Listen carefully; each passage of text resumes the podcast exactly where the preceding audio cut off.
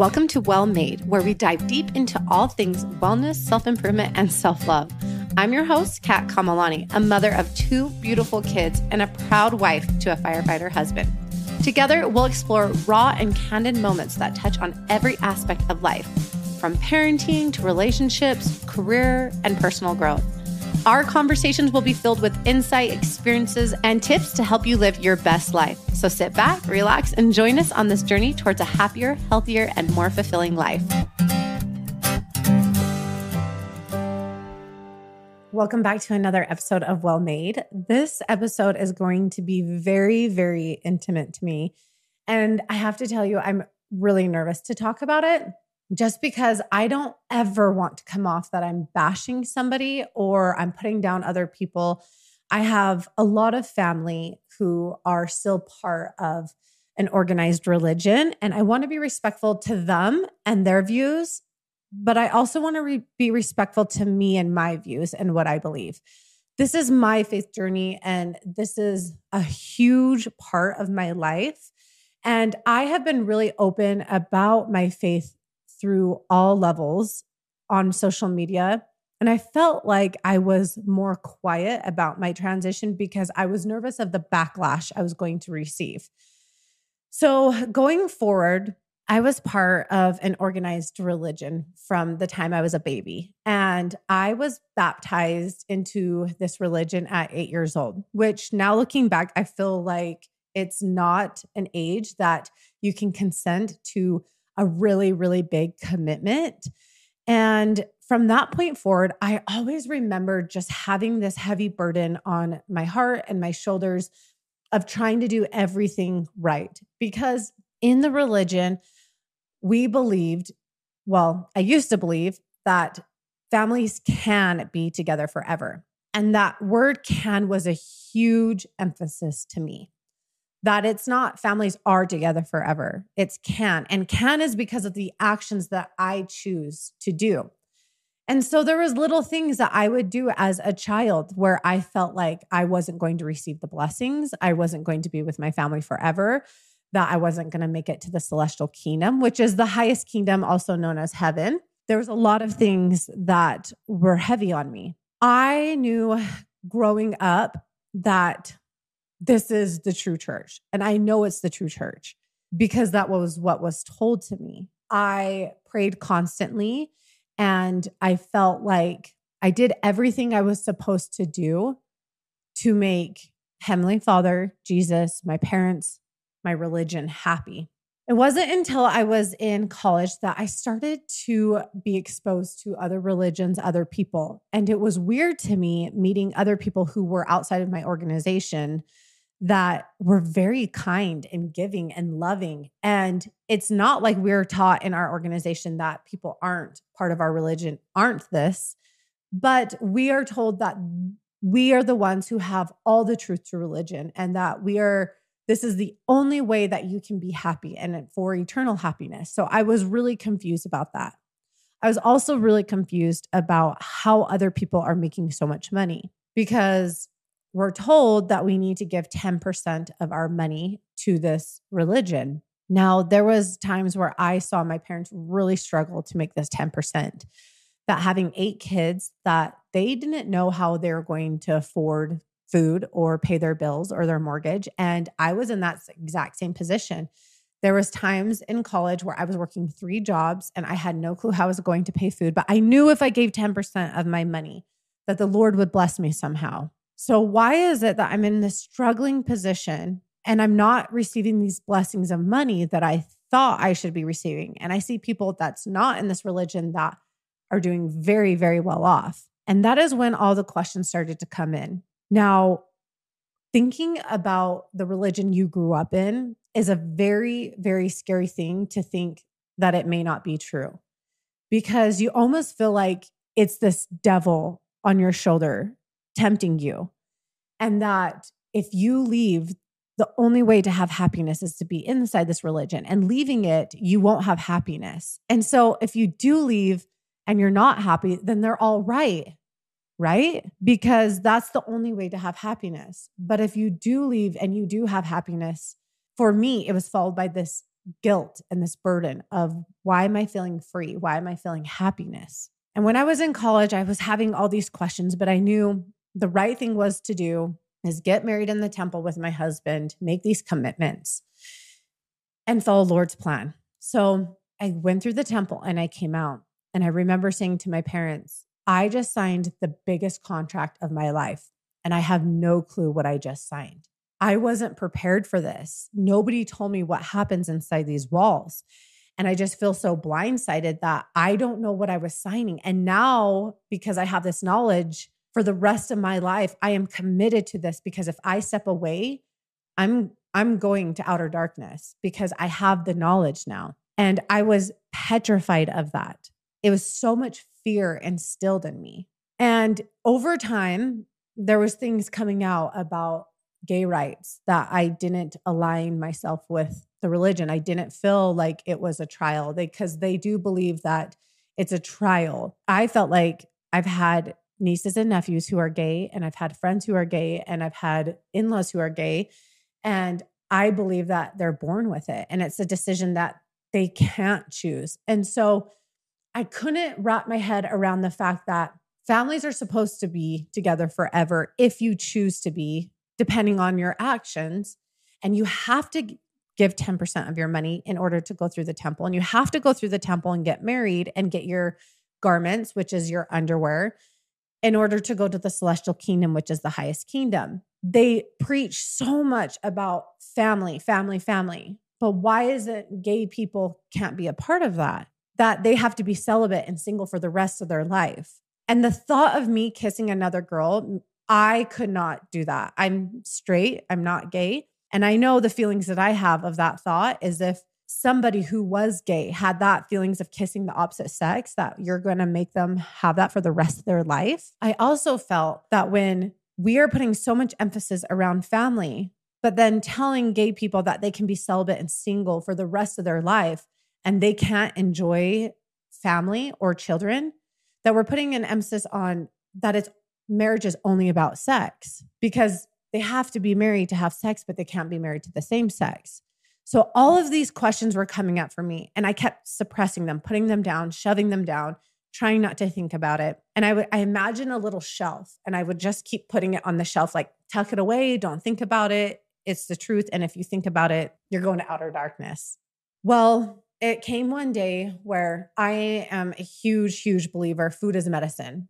I do believe in God and I do believe in Jesus. And I believe that they put everything here on this earth that is food for a reason the plants, the animals, the trees, everything. And matcha is so good for you. It has high antioxidants, it's not addicting, it's a slow energy. And I kept asking my family, why is it that we can't have matcha? In case you aren't familiar, it's called the word of wisdom.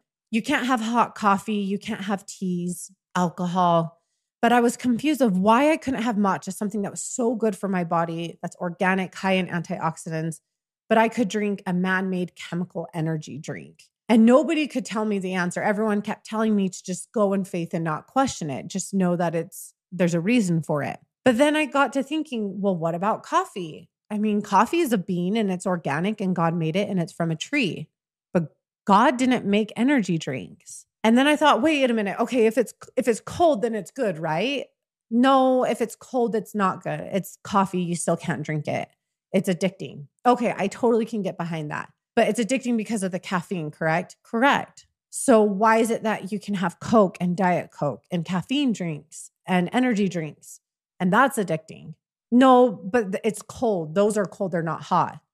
So I can't have hot chocolate. No, you can have hot chocolate but I can't have iced coffee or hot coffee because it's addicting, but I can have these other things. And it started to not make sense to me.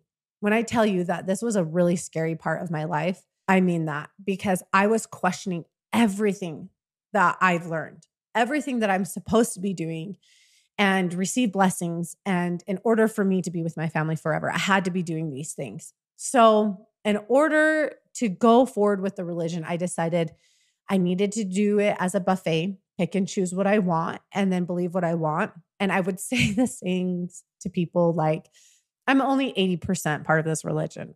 And then it started dwindling down. Like, no, I'm only mm-hmm. 70%. No, I'm only 60%. I I drink matcha and chai tea and I support gay rights and I I don't know if I wear my garments all the time because I never had a connection to them, but I believe everything else. And it just kept going lower and lower and lower. And it finally dawned on me that if God and Jesus loves me as much as I love my daughter and my son, he would not want to try to trick me. He would not want me to do wrong things or feel unhappy or fear. And no matter what my kids do, I will always love them, no matter what. There's a saying that I say to my little girl and little boy every night. And I say, Do you know that I love you? And they say, Yes. And why do I love you? Because you're my daughter or you're my son. And will you always be my daughter and my son? And they say, Yes. So I will, will I always love you? And they say yes. I don't believe that because of me being a human and having free agency and questions, that I'm going to be taken away from my family to live forever. I believe we will be judged accordingly of how good of a person we are. That I don't need to know certain handshakes or wear certain underwear or follow certain guidelines for God to love me. I knew that I could have a direct relationship with God and I did not need a third party involved and go through this third party to make sure I'm good. And I also know I can have a direct relationship with my Heavenly Mother, that I can pray to her and I can talk to her directly. And I don't always have to go through Heavenly Father. And that is another thing that I always questioned about because we were told not to pray to Heavenly Mother. And the thought of my little Luna and Brooks to never speak to me just didn't sit right with me. I didn't love not feeling on the same level as the men in my religion. That if God created us in the image of Him and we are all equal to Him, Brooks, in my eyes, is not above Luna in our family.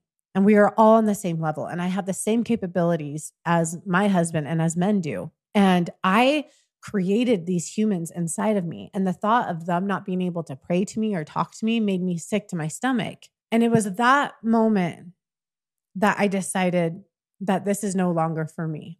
And when I tell you that it is a hundred percent harder leaving the religion that I was born into and raised in and knew that that was the only thing that I knew. I'm telling you, that is way easier staying in the religion because you have to deal with such an identity change and reprogram your brain of not having this guilt and shame around sex and about relationships and your family and what you're drinking and what you're doing that's harming nobody. And it's just you trying to be a good person and live your life. For the first year, I remember telling my parents, I wish I never had this testimony change. I wish that I was still in it because it would be so much easier than going through all this. But I can tell you, after that push, after really looking at my identity and myself and really trying to figure out who I am, I feel so free. I feel so happy. And I feel just this burden and heaviness off my shoulders. I feel even more connected to my husband. I feel more connected to Jesus and God. And I'm grateful that I have the best parents in the world that support me and love me no matter what. And that they choose to re- live this and they respect me for what I live. I knew I just couldn't keep correcting the church and what they taught to my kids. That I always know that I would teach Luna and Brooks about having confidence in their body and that they should never be in a room with a 70 year old man by themselves saying their quote unquote sexual sins, that they need to support every single person in this world, no matter if they're gay, straight, Black, Native American, whatever religion they come from, they need to support and love them and open them with kindness. And that we should be judged by how we treat others and the kindness of our heart, not the type of clothes that we're wearing or if we're drinking an energy drink or a matcha drink or a coffee drink. Those things don't matter. I don't believe that the Lord erased my memory and put me here on this earth and said, Good luck trying to come back to me. You got to find the one and only religion, and then you've got to do uh, pages and pages of requirements to come back to me. And if you don't find the one and only religion and do these pages of requirements, then you can't come with live with me anymore. I just don't believe that. I believe in being good and I believe in being kind. And I wanted to tell you guys this because if there's somebody struggling out there, this is not me to convince somebody to step away from the church or to no longer be a part of it. But this is me only encouraging you to find your truth, find what you actually believe, question things, question where is your stance? Do you believe the history and do you believe the Joseph Smith and really dive deep into who he was as a person and who what the church stands on. I don't believe that this religion promotes evil or they're doing things on purpose, but I do believe that what they're preaching and what they're doing is very harmful to shame and guilt. I know just by your heart and the kindness of your heart and what kind of person you are that God loves you no matter what. And even if you make a mistake, that He knows your intention and we're all human. I appreciate you guys for listening to this, listening to my heart and allowing me to open up such a intimate part of my life. And it feels so good to get this out there and just to move forward with my life of not being part of any type of religion but teaching my kids and for me having a direct relationship with God and Jesus and Heavenly Mother and knowing that no matter what, I'm a good person and that I will always be accepted and loved and back into their home and their heart. I hope you guys have a great day and I will see you next time. If you were inspired by today's episode, I encourage you to tag me on social media at Kat Kamalani so I can personally thank you myself. I would love to hear your thoughts on my podcast, so go ahead and leave a review. So, high five for finishing the episode and trying to better yourself. I hope you found it informative, inspiring, and thought provoking. I will see you again soon for another episode. Take care.